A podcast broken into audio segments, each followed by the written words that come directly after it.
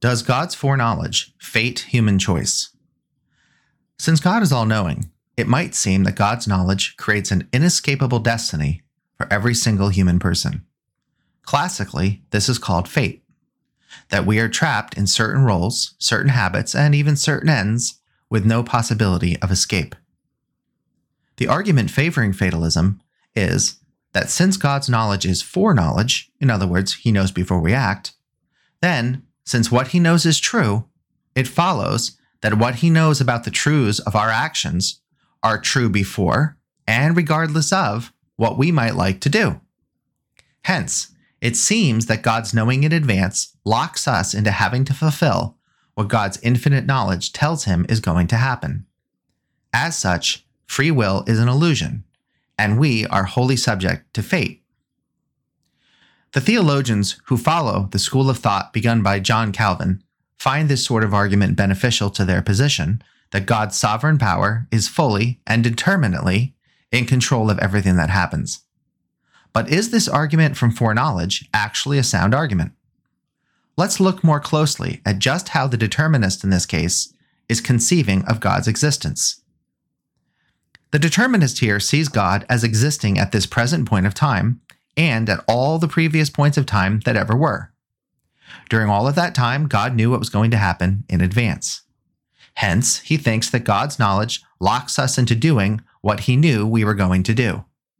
His knowledge appears to cause our behavior. But maybe this is actually an impoverished way of looking at God's existence. How so? The determinist inserts God into the timeline as though he were just another creature. But the cosmological argument shows us that God had to exist logically prior to all space and time, because time and space are both created at the Big Bang.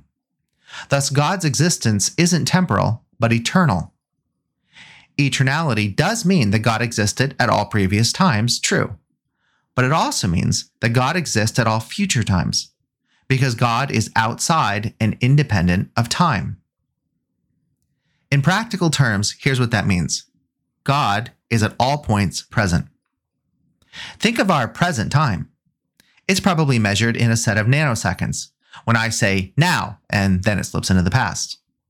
But we could imagine creatures whose experience of time was measured more broadly, say a creature whose now was a matter of minutes, or even of weeks, or even of years. There's nothing impossible about any of those options. But when we say that God is eternal, what we are really saying is that God's now is always. Thus, God is at the burning bush with Moses, at the furnace with Daniel's three friends, at the cross watching his son die, and here with us at this particular moment, and he's also 20 years into the future. For God's now is an eternal now. Thus, God is at all points present. It's hard to imagine this because we have been taught to conceive of time as a line. But God's eternality exceeds any linear depiction.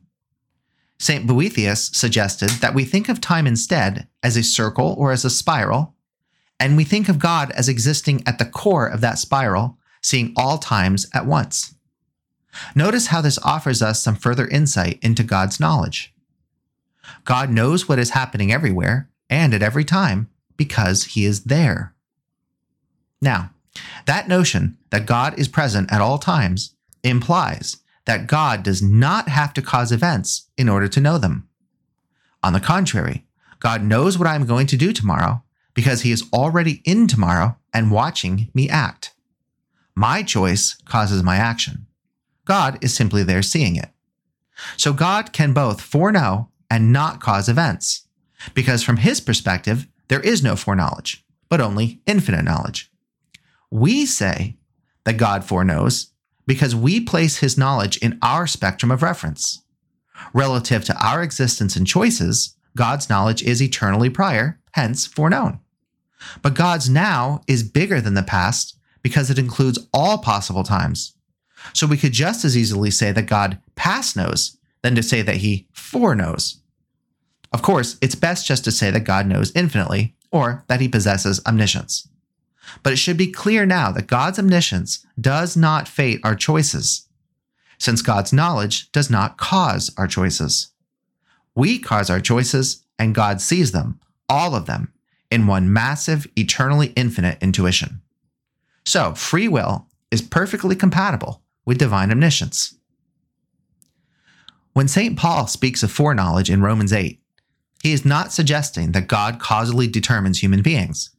That ship sailed in Romans 1, when St. Paul demonstrates how God holds men morally responsible for their free choices. We have to read Romans 8 and 9 through the lens of Romans 1 if we are going to understand that important book. And now that we understand that foreknowledge is simply God's eternal now viewed from our temporal perspective, it illuminates what St. Paul means when he says that those whom God foreknew, he predestined to be conformed to the image of his Son. God's foreknowledge is his eternal now, seeing those who will freely embrace his love.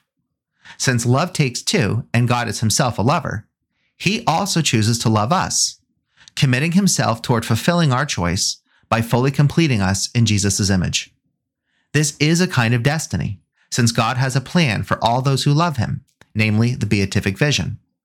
And it is true that from our perspective, God's choosing that destiny is a predestination. But God's predestination is not causal determinism, as the Calvinists claim, for his choosing is based on his foreknowing our free choice to receive his love in faith. Thus, God fully commits to honoring his promise to bring our faith to fulfillment in divine love and beatitude, what St. Paul calls our glorification in Romans 8:30. Rather than being a text on our slavery to divine tyranny, as the Calvinist determinist would have it, Romans 8 reveals God's commitment to carry out his end in our reciprocal loving relationship, to bring us ultimately to himself as fitted for the divine bedroom. Remember, there is no divine rape. God chooses and we choose. He never drags us up to the altar in chains. God sets us free, but only if we will have him. And that's our unsettled mind question for today from your very own friendly philosopher, Dr. Jeffrey Tiel. For lots more, come visit me at questionsfromtheunsettledmind.com or at jeffreytiel.com. That's J E F F R E Y T I E L dot L.com.